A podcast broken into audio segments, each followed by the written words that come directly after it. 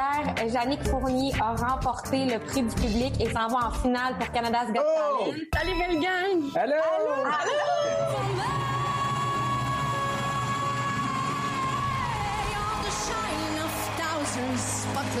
Es-tu encore sur un high? Oui, je suis encore sur un high. euh, Je sors la tête de l'eau, je prends un programme de respiration et je retourne, je nage euh, à fond. C'est quoi la chanson que tu vas faire en finale pour... Peux-tu nous le dire? Non! Cette fois-ci, je vais arriver avec quelque chose qui est un peu plus de crunch et de rock. Après avoir passé euh, à travers toutes ces épreuves-là, d'être rendu là juste avant, tu fais ça comme des petits cacamous ou ça va?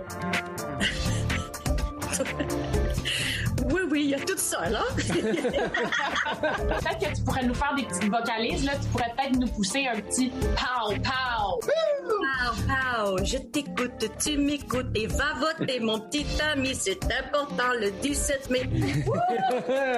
Hey, bonne chance! Bonne chance! Merci. Merci à toute l'équipe. Ce soir, en ce vendredi 13, sous ses airs cabotins, il est surtout un vrai fin, l'animateur Guy Jodoin. Une clap pour fermer le studio, une autre pour souligner 16 ans derrière son bureau, l'animateur Denis Lévesque. Abat les tabous autour du condom et du point G avec la formatrice en éducation à la sexualité, Maude Pinchot-Major. Elle dénonce les sombres revers de la prison Leclerc, l'ex-détenue Louise Henry. La préférée à Big Brother Célébrité, mais elle sait aussi chanter, l'autrice, compositrice, interprète Claudia Bouvette. Hey, bon vendredi 13. Yes! Célébration dans quelques Ouais. heures. C'est le jour de libération. Oh, une fois, c'était pas assez. Deux fois non plus. Oh, quelle libération! T'en avais trois? Je te le fais prudente. Bon vent, les masques! Bon vendredi.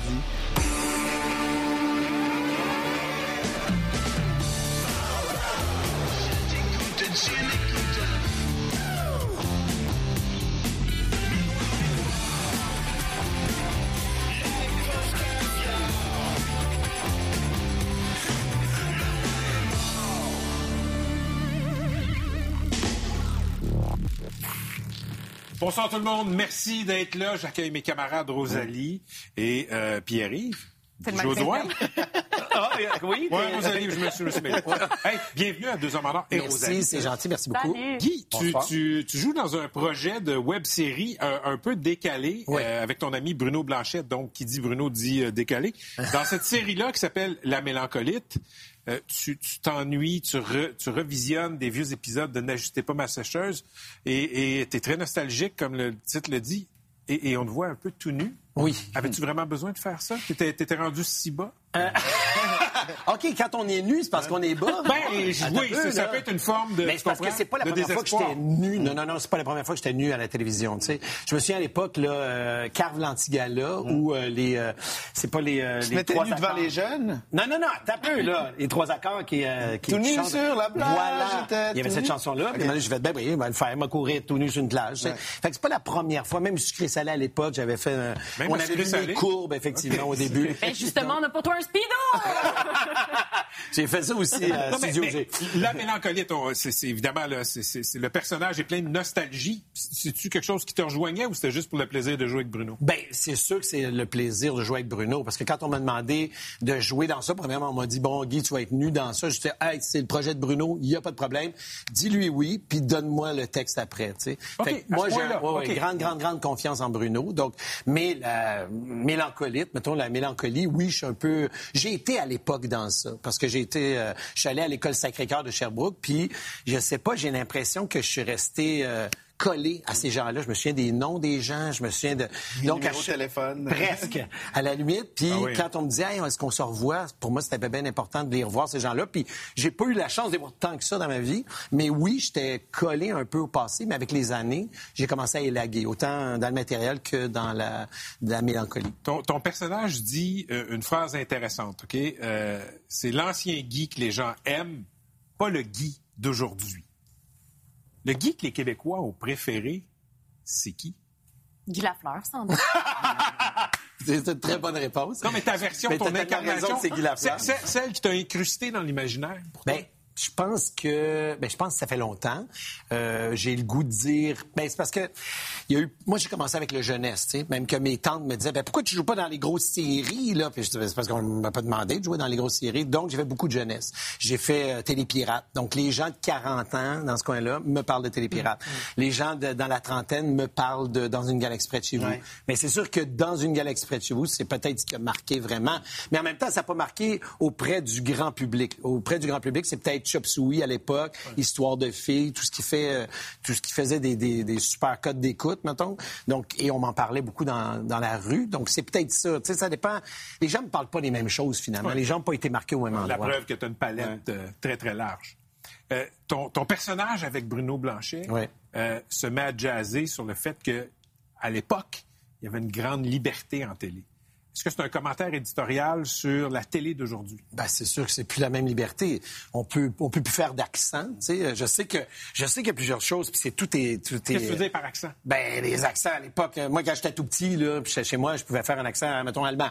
Tu sais, oui, je sais, Ben, je vais le faire. Je sais pas si je peux le faire, là. N'importe quoi. Tu sais, on faisait des accents, puis c'était normal. Mais jamais on pensait qu'on pouvait faire mal aux gens. Si on faisait un accent. Et mais là, on touche plus à ça. Je fais de la, je suis à la Ligue nationale d'improvisation, puis euh, non, on touche pas aux accents. Tu fais, OK, parfait. Mais il y a plusieurs choses comme ça. Même en animant le quiz de tricheur, je me rends compte, des fois, je fais, ah, est-ce que je peux le dire? Euh, J'ai l'impression que je suis toujours en train de dire des jokes de mon oncle, mais je les dis pas parce que je me retiens après, puis je fais, ah, puis après, je, je valide je- ce que j'aurais dû Mais dire c'est ça, une bonne chose qu'on soit plus sensible à certains comportements qui agresser des gens? C'est une très bonne chose, mais est-ce que on est rendu terne? Est-ce que maintenant on n'a plus le droit de rien dire? Faut... Moi, là, j'ai- ben, regarde, j'ai parlé dernièrement à Mosaïen, qui était Ouais. un groupe, bon, Ah oui. et euh, je parlais à ces gens-là qui étaient bon noirs, et je leur ai dit, euh, est-ce qu'on dit noir ou black? Parce qu'il y a des gens qui disent noir, des gens qui disent black, et il y a une des personnes qui m'a dit c'est noir. Et l'autre personne noire m'a dit non, non, non, mais non, c'est black, il faut dire. Donc, qu'est-ce qu'on doit dire, tu sais? C'est ce que je suis en train de, dans mon cheminement de vie, dans le cheminement de la télévision, souvent je dis, ah, qu'est-ce que, est-ce qu'on dit communauté autochtone? Euh, euh, anciennement, on disait réserve indienne, ce qui est horrible, c'est vrai. Mais maintenant, tu sais, je je suis toujours en train de valider. Donc, je trouve ça pas évident, mais c'est une bonne chose parce Ben, qu'il faut faire attention aux gens. je Et demandé. normal.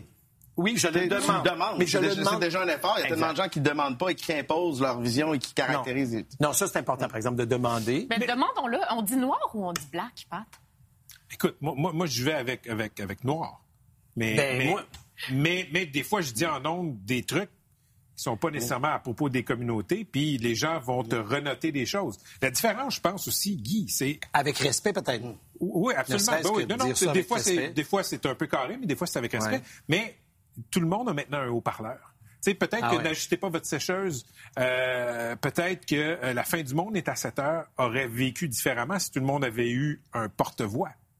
Peut-être. Est-ce que, ça effectivement. tue la, est-ce que ça tue une certaine créativité quand tout le monde peut parler? Peut-être que oui, mais en même temps, j'espère qu'il va toujours y avoir des créateurs comme euh, Bruno, des gens qui sont complètement, euh, qui sont, moi j'appelle ça champ, champ, gauche, gauche, gauche, gauche, là, qui sont capables de dire ce qu'ils pensent. Mais même Bruno, maintenant, il fait attention, mais il est capable de pousser. Je pense qu'il faut pousser.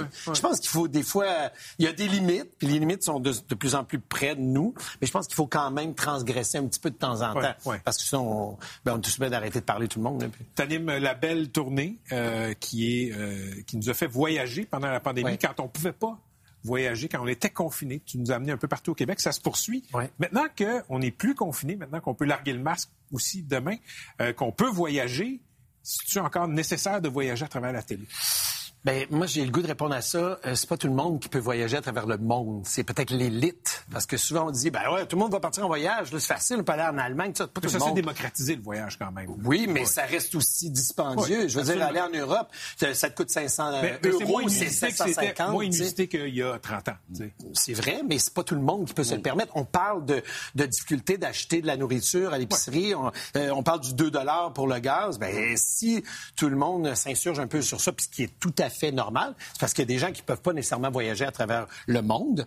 Mais voyager à travers le Québec, c'est facile à faire. Ça se fait bien. Donc, c'est pour ça que nous, on est en train de, de le démontrer. Puis, j'ai eu cette chance-là de voyager beaucoup. Puis, je me dis, hey, on n'a rien à envier aux autres pays, là. C'est fou ce qu'on a comme paysage. Je veux dire, on a des, des, des falaises, des bords d'eau, le, le fleuve. Je veux dire, un fleuve en Europe, c'est un ruisseau. Je veux dire, ici, c'est un fleuve, c'est un vrai fleuve, tu sais. Le, le- le Québec naturel est magnifique. Ben, il est fou, il est grand et on a de l'espace. On n'est pas euh, collés un sur l'autre. Tu es en train de me dire que Venise en Québec, c'est aussi beau que Venise? Le nom? Le nom est aussi beau. Mais euh, oui, c'est de- Ben non, ben, ben un peu. Moi, je suis allé à Venise, puis euh, ça sent pas toujours bon. Ben, Venise. ça, c'est vrai. Je veux dire, on voit pas. On voit des images. Tu sais, tu regardes la télévision, tu vois Venise, oh, je vais y aller, puis quand t'arrives là-bas, tu fais, Ça sent la swamp. Ben, ça sent, euh, oui. veux y aller ça pique la swamp. Ça Hein? sent y le poisson mort. J'ai de l'eau de Venise d'ailleurs, ce que je vois ce soir. Exactement. On savait que tu avais cette question-là. Guy, toujours un plaisir de te recevoir. Merci. Bonne tournée à travers le Québec. Merci beaucoup, c'est gentil. Merci de l'accueil. Ce sera la dernière émission de la saison, mais aussi et surtout la toute dernière. Denis Lévesque, c'est de l'anti-TV. La valeur de production de TV là-dedans est nulle. Ça coûte combien faire ça? Deux scènes et quart, une planche d'arborète, puis euh, trois, quatre euh, projecteurs. Là, c'est dans la rencontre avec des invités très souvent improbables. J'ai été euh, marquée par la phrase suivante qui a dit Je peux parler autant de Trump que d'un perroquet disparu. Moi, je je pense qu'il faut pas réduire Denis Lévesque à quelques entrevues qui est un petit peu plus psychotroniques. Je suis confuse. Quand vous parlez de Denis Lévesque, vous parlez de, du chanteur, le chanteur Denis Lévesque. OK, j'ai atteint mon quota de, de baveuse pour la journée. Merci.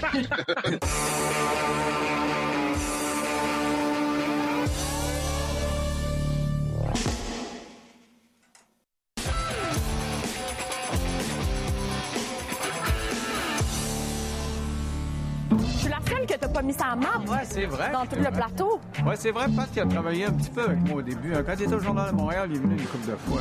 Oui, vous avez Moi, j'ai Ouais, lui il est arrivé tout de suite au début de mon Ouais. CN. la première année de, de Denis Lévesque à LCN. Ouais, ouais, ouais. Ouais, euh, dans ton, je, je pense que j'étais dans ton pool de débatteurs. Absolument. Fait que là, il y avait des débats. Bon, aujourd'hui, pour ou contre telle affaire, on s'en rejoint qui arrive à Québec, là, qu'est-ce que vous en pensez? Ah, je sais pas trop. J'aurais quand même aimé que tu prennes le temps de me donner ma chance ici avant de tirer ta révérence. J'avais pas vu. T'es quand même en train de terminer Là, il est un peu tard. Je mange encore des crayons de. Bienvenue dans notre bar, Denis Lévesque. Ah ouais, avec mon eau. Ouais, C'est de la vodka, pas. C'est de l'eau de vie. Après 16 ans, tu vas définitivement fermer les lumières de ton studio de Ouais. TVA, de LCN.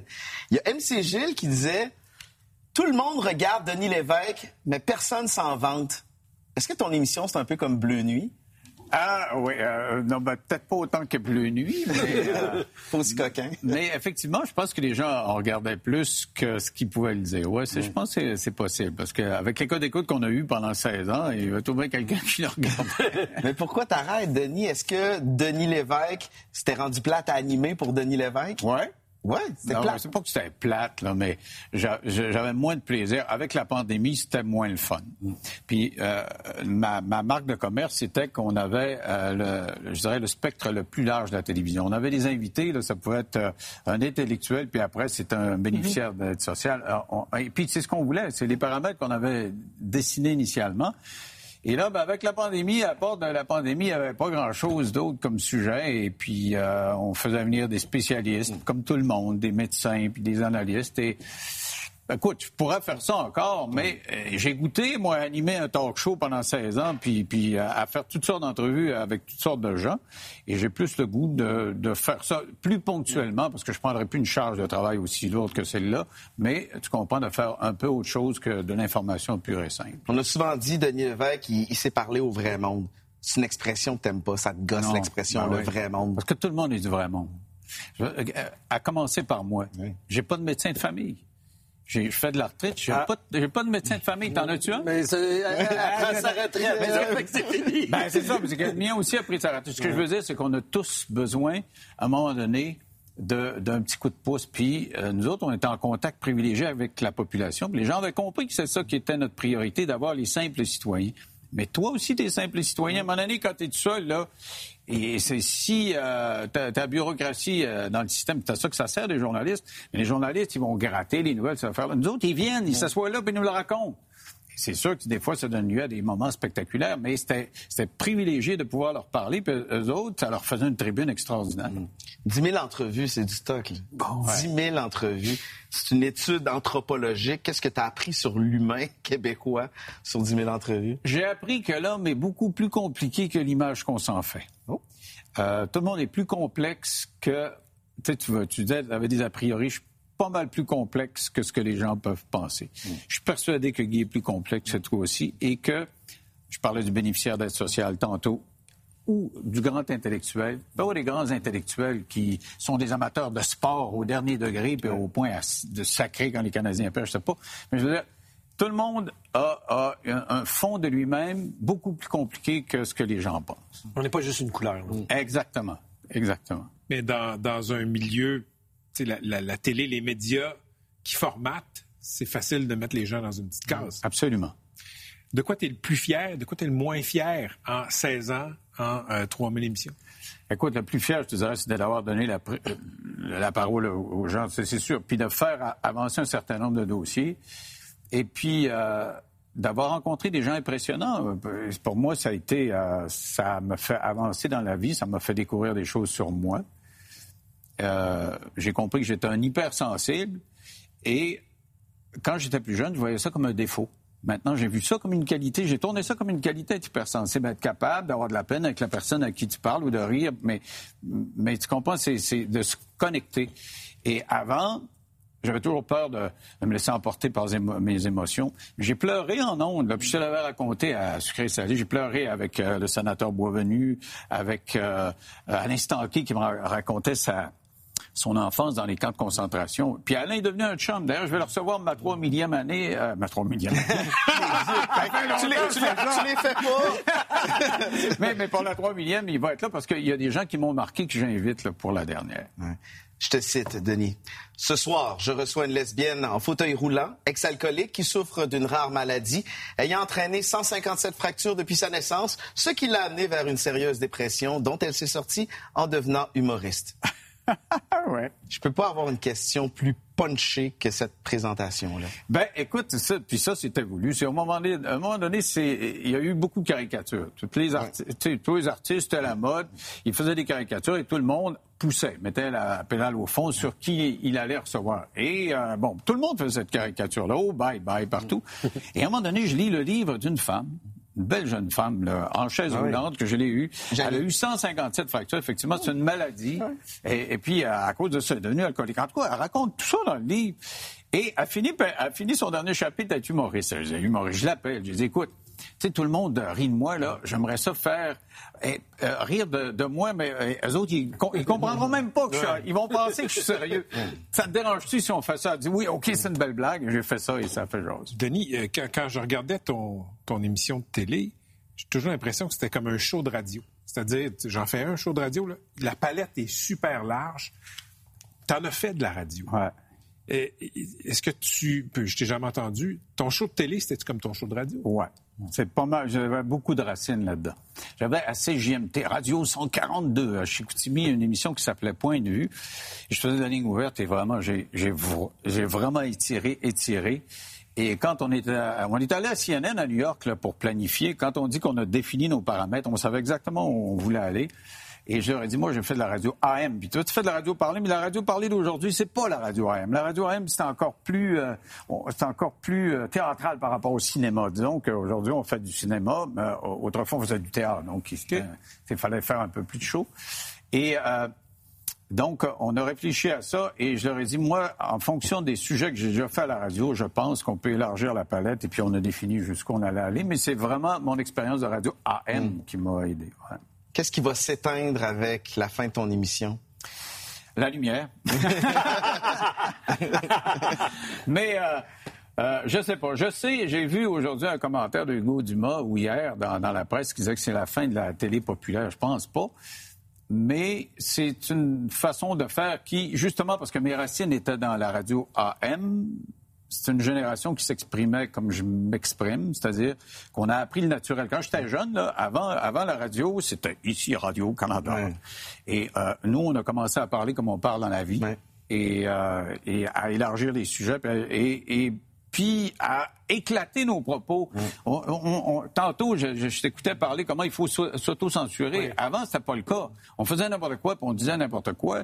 Et aujourd'hui, ben, il faut faire plus attention. Donc, la génération qui anime, comme toi, tu es obligé de complètement faire attention, ce qu'on faisait moins autrefois. Ce qu'on faisait moins il y a 16 ans, quand j'ai commencé, d'ailleurs. Et aujourd'hui, ben, il y a des choses, tu dis, effectivement, comment on dit ça? C'est ne une mauvaise chose?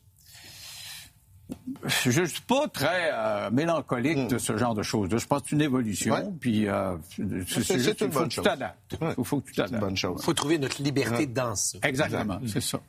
Denis, bonne dernière. Et puis, je sais que tu vas faire une série d'entrevues pour le 25e anniversaire d'LCN. Merci pour tout ce que tu nous as donné. Euh, c'est pas Bleu Nuit, mais on va t'écouter pareil. on essaye-tu en terminant? Ah ouais. Oh!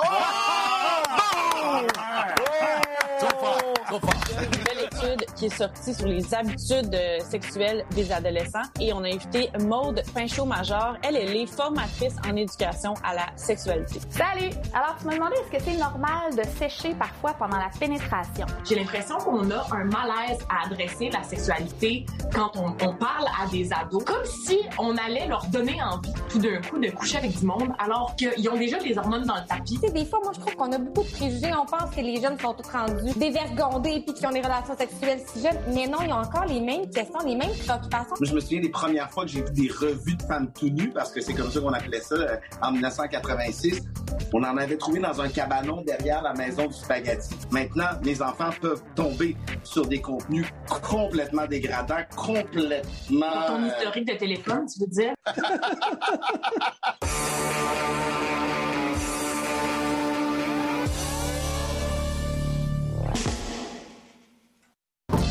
ça va? Je suis content de te voir! Ah, ça, c'est bien. Ah, My God, il se passe de quoi? Oh, je je suis pas sûr du reste, là, mais bon. OK. Maude Pinchot, Major, merci d'être à l'émission. Merci à toi, Rosalie. Ça me fait vraiment plaisir d'être là. Maude, t'es formatrice en éducation à la sexualité. Fait que là, je vous avertis, faites pas le saut.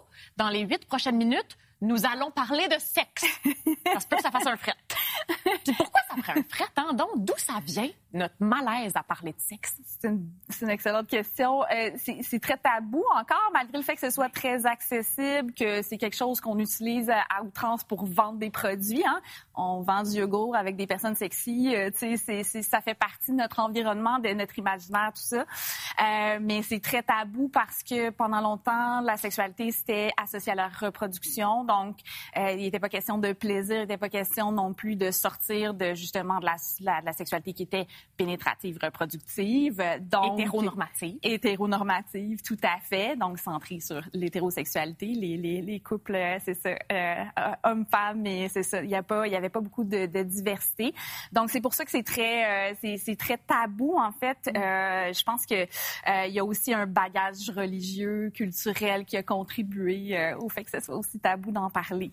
Ben oui, si je pense, mettons, à ma grand-mère, là, qui faisait son devoir conjugal, elle, elle se fermait les yeux pour surtout pas voir ce qui se passe. Là, on est ailleurs. Aujourd'hui, selon une étude, la majorité des jeunes consomment de la porno. Eux autres, ils veulent tout voir, puis ils voient tout. Est-ce qu'on est en train de former une génération de petits dévergondés?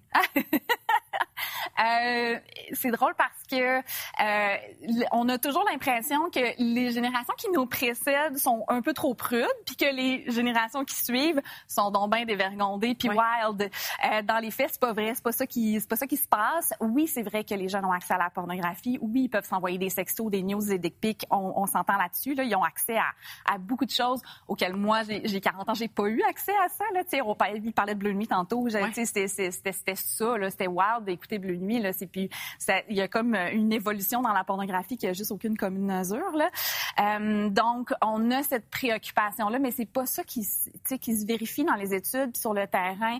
C'est- ça fait à peu près 40 ans que les pratiques sont sensiblement les mêmes, autant euh, les jeunes, les pratiques masturbatoires puis tout ça, que euh, après ça, en, en- avec des partenaires sexuels. Donc, les, les, ce qu'on imagine que les jeunes font le vendredi soir, des gangbangs tout, là, ben c'est, c'est moins de 2 de- des jeunes qui vont avoir des pratiques sexuelles euh, euh, qu'on dit que, qui sont associés à des vergondés, mais qui sont pas des vergondés. Dans le fond, c'est est-ce que c'est consensuel? Est-ce que c'est, est-ce que tout le monde est d'accord? Est-ce que c'est fait dans le respect? C'est plus ça qu'on- qui devrait nous préoccuper au final. Fait que de- finalement, ça se fait que- encore à tâtons sur la banquette arrière d'un char, là. Oui, mais tu sais, comme comme les générations précédentes ont exploré, tu sais, avec euh, essai-erreur, avec euh, on essaye de s'informer comme on peut, mais ça reste à bout. On n'en parle pas beaucoup avec nos parents parce qu'on est gênés. Ben là, je dis ça, puis il y a des, des jeunes qui sont très à l'aise d'en parler avec leurs parents, mais ça reste généralisé. Là, tu sais, il y, y a quand même beaucoup de jeunes qui sont pas à l'aise d'en parler euh, avec les adultes autour. Euh, donc, avec cet accès-là à la pornographie qui fait que oui, tu sais, on va chercher des infos en ligne, euh, on tombe sur des vraies infos, mais aussi toutes sortes d'informations. Moi, ce que je fais beaucoup dans mon travail, c'est de déconstruire beaucoup de mythes sur la, la sexualité, puis de normaliser aussi ce que les jeunes ressentent, euh, de, normaliser ce qu'ils vivent tout simplement, parce que c'est ça la question qui revient tout le temps. Est-ce que c'est normal si, si mon corps réagit comme ça? Est-ce Ouais. que, je- est-ce que je suis normale de ressentir ça? C'est vraiment ça qui revient. Là. Fait que ma job, c'est vraiment de les rassurer au final. Là, que... Sur quoi ils ont besoin d'être rassurés? Précisément, qu'est-ce qu'ils veulent savoir? C'est quoi leur question? Ben, tu sais, ils vont beaucoup se comparer. Donc, ils se comparent. Est-ce que c'est normal d'avoir une première relation sexuelle à tel âge? Ah, puis là, tel âge, c'est trop jeune. Puis là, tel âge, c'est trop tôt, euh, trop tard. Ouais. Fait que moi, c'est juste de dire, il n'y a pas d'âge idéal. C'est quand tu te sens prêt et prête, quand t'en as envie, quand tu te sens confiance avec la personne pour avoir cette intimité-là. C'est, tout simplement de, de normaliser puis de, de, d'être à l'écoute aussi de leurs préoccupations parce que, euh, c'est ça, les- de, de savoir autant en termes de, de, de pratiques sexuelles, qu'est-ce qui est normal, qu'est-ce qui est pas normal, mais aussi euh, mon corps, comment il réagit, euh, de, de parler de, de, de menstruation, de parler de perte vaginale, tu sais, de, tu sais, de, de, de- d'érection de- d'éjaculation nocturne aussi, tu sais, comme parce qu'il y en a tellement qui paniquent quand ça leur arrive la première fois, tu sais, juste d'en parler puis de. On retient qu'à Voilà. l'adolescence, c'est normal que ça coule, c'est normal que ça pue. On se pose pas de questions outre mesure. non, mais c'est vrai que Ben, si ça pue outre mesure, faut aller consulter. c'est noté. Il peut y avoir une infection. Mais les jeunes, quand même, là, ils veulent juste qu'on réponde à leurs questions. Ben oui. C'est super parce que tu es là pour ça. Mais quand t'es pas là, en attendant qu'on puisse te cloner, là, à qui revient la responsabilité d'enseigner une saine sexualité aux ados? Euh, ben, par chance, je suis pas seule. hein. Il y a d'autres gens qui font ça dans les écoles.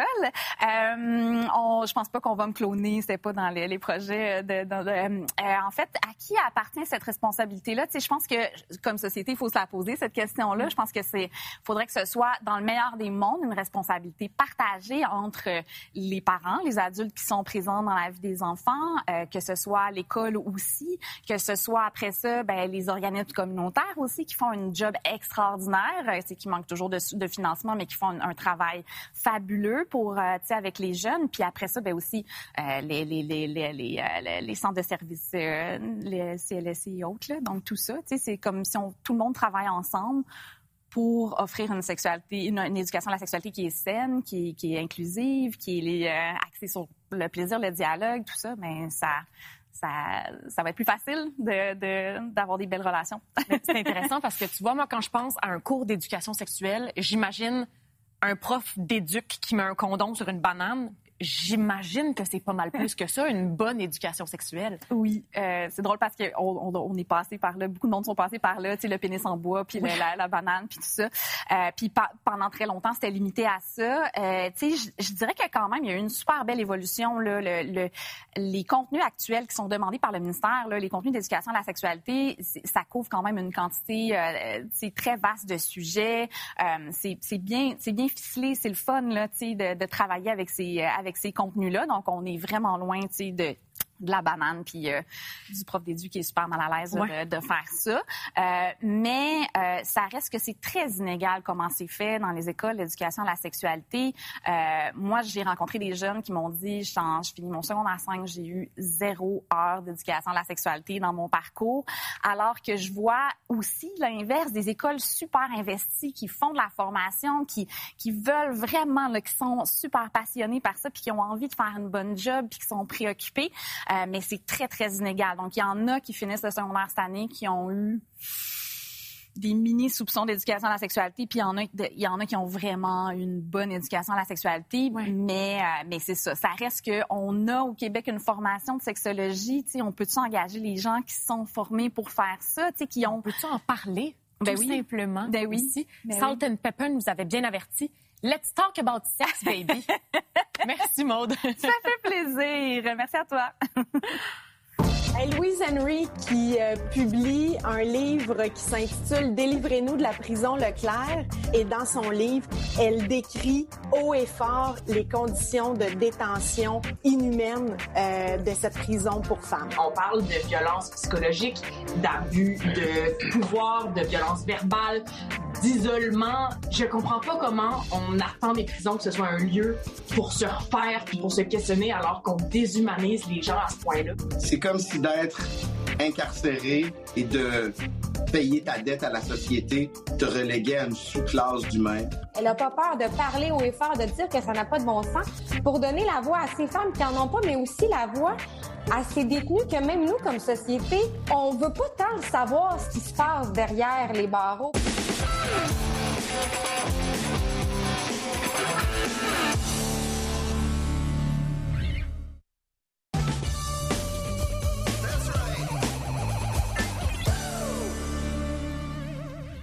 Bonsoir, Louise Henry. Bienvenue à l'émission. Merci beaucoup. Ça me fait plaisir. Vous venez tout juste de publier Délivrez-nous de la prison Leclerc. Vous êtes une ex-détenue. Oui. Après avoir plaidé coupable à des accusations de fraude et blanchiment d'argent, vous avez fait de la prison à l'établissement de détention Leclerc à Laval. Oui. Vous y avez passé 11 mois. Qu'est-ce qui se passe de grave entre ces murs-là, Louise? Par où commencer? On- Première des choses, le bâtiment qui est vétus. Il n'y a plus rien à faire avec. Tout tombe en ruine. C'est pour ça, d'ailleurs, qu'on l'avait fermé.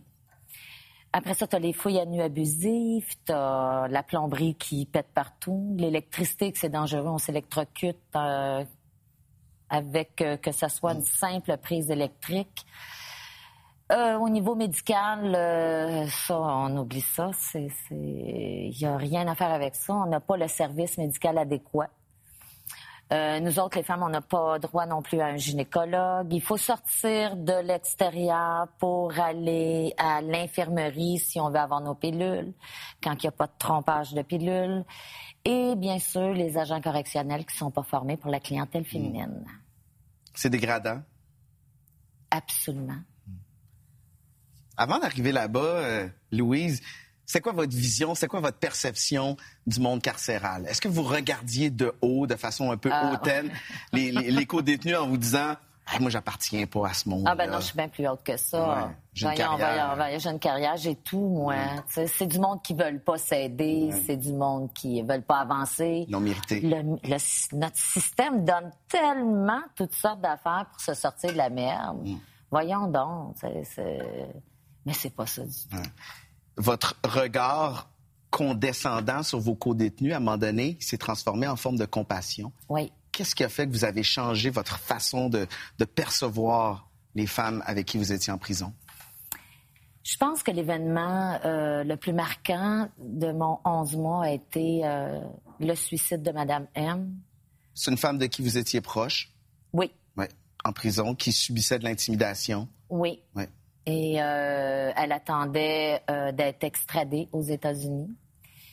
Et euh, c'est moi qui a amené Michel jusqu'à la gate qu'on appelle la porte de la prison, parce qu'on avait demandé à la faire changer d'étage, la mettre au quatrième pour qu'elle puisse être extradée.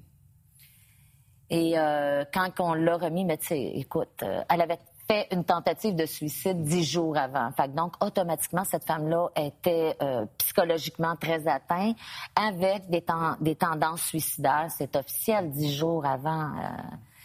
et quand que j'ai laissé l'avant-bras de, de Michel aller, euh, les agents, même si je lui disais, faites attention, vous le savez, elle file pas bien, vous le savez, laissez-la, faut pas la laisser seule. On faisait juste se répéter, puis qu'est-ce qui est arrivé, c'est que ils m'ont dit, Henri, on connaît notre Ouais. job. Deux jours plus tard, euh, elle s'était suicidée. Ça arrivait souvent que des femmes soient laissées sans surveillance, puis que vous sachiez qu'il y a un risque qu'elles s'enlèvent la vie. Les, les cinq derniers suicides qu'il y a eu depuis 2016, ça a été causé par des personnes qui ont été laissées seules en cellule. qui était dans un état dépressif, qui avait laissé des lettres, euh, qui, euh, tu sais, il y avait vraiment un signe avant-coureur disant que il était vraiment dépressif. Et euh, ils ont été laissés seuls pareil, là. Vous affirmez, Louise, que les femmes de l'établissement Leclerc vivent une véritable descente aux enfers. Qu'est-ce qui fait que ces femmes-là, elles ressortent de la prison encore plus amochées et poquées qu'avant d'y entrer? Ben, première des choses, quand tu arrives là, c'est très, très, très déstabilisant. C'est un, écoute, c'est un, ancien pénitencier d'hommes, là, à sécurité maximale. Ça fait peur. Ça, c'est en part. Tu sais, les barreaux, les, les- c'est, tellement vieux, tu- les, les portes s'ouvrent individuellement. T'arrives là, c'est un choc. Fait en plus de te faire euh, insulter, non comprise, euh, mis de côté pour toutes sortes de choses. Exemple, une femme va dire euh, je- Je veux voir le médecin, j'ai mal, j'ai mal, j'ai mal. Fais un mémo. Puis ça peut prendre deux semaines avant qu'elle ait une réponse à son mémo. Ils ils ont, ils ont pas de- de- d'empathie, ils n'ont pas la façon de, d'interagir avec une femme pour qu'elle puisse être bien mentalement. Fait que quand ils sortent de là, ils se sentent encore plus déchets de la société. Ils n'ont pas eu de, de- rien de programme ou quoi que ce soit pour se sortir de la merde non plus, là. Vous n'êtes pas la première à lever le drapeau rouge. Le protecteur du citoyen, les partis d'opposition, il y a même la Ligue des droits et libertés et la Fédération des femmes du Québec qui disent depuis 2016 que là-bas, il y a des droits fondamentaux qui sont bafoués. La sous-ministre associée à la Direction générale des services correctionnels est allée faire une visite dans les dernières semaines et prétend que ben, il n'y a pas vraiment de problème urgent. Qu'est-ce que vous avez envie de dire à la sécurité publique quand vous entendez ça? Ben c'est parce que comment voulez-vous que les détenus vous fassent des aveux quand vous rentrez dans une aile, vous êtes barricadé de 4, 5, puis des fois 6 agents correctionnels. Pensez-vous que les femmes vont dire Hey, on se fait parler comme de la merde, euh, ils, se foutent de nous autres, à cause des manques d'effectifs, on n'a plus de, de parloir, on n'a plus de visioconférence, on peut pas parler à nos enfants, on a pratiquement la plupart du temps, les fins de semaine, ils sont en deadlock, autrement dit, qu'ils sont à partir de 7 heures le soir jusqu'au lendemain, 11 heures le lendemain matin. Il n'y en a pas une qui va dire ça parce qu'elle sait qu'il va y avoir des représailles après ça. Puis c'est sûr que la ministre, quand elle dit, ils m'ont même euh, euh, dit qu'il y avait, euh, en- en- pareil comme s'il disait, on a, euh, j'ai des suggestions, que les, les détenus avaient des suggestions à y faire. C'est certain qu'elles pourront, ils- jamais qu'ils vont dire, hey, on n'a plus rien, faites de quoi? Allez-y tout seul, allez-y tout seul.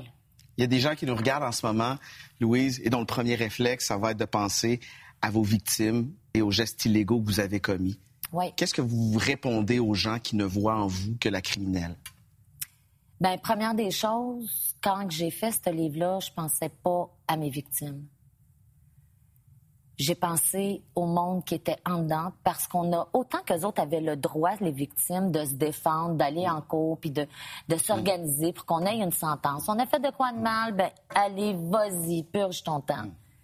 Mais il y a une limite à la sentence et les femmes qui sont là, c'est plus que la limite. Tu comprends? Ça l'arrête jamais. C'est toujours. Puis quand ils ressortent, c'est encore la même affaire parce qu'ils sont encore dans le besoin d'aide. Ils n'en ont pas d'aide là-bas. Être la voix de ces femmes-là, c'est devenu votre moteur en Oui. terminant, Louise? Oui, oui, oui. Merci d'être venue nous voir, Louise. Ça me fait plaisir. Ce soir, on a une fée de passage sur le plateau. Un tout petit bout de femme, mini mini, aux cheveux bleus. C'est Claudia Bouvette qui est autrice, compositrice, interprète, prix du public à Big Brother et aussi une de mes bonnes amies.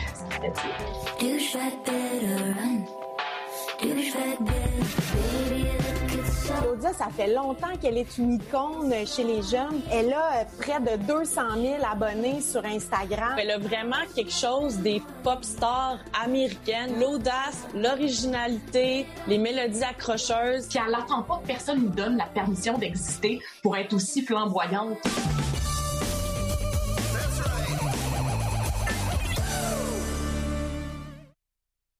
Je t'écoute, tu m'écoutes.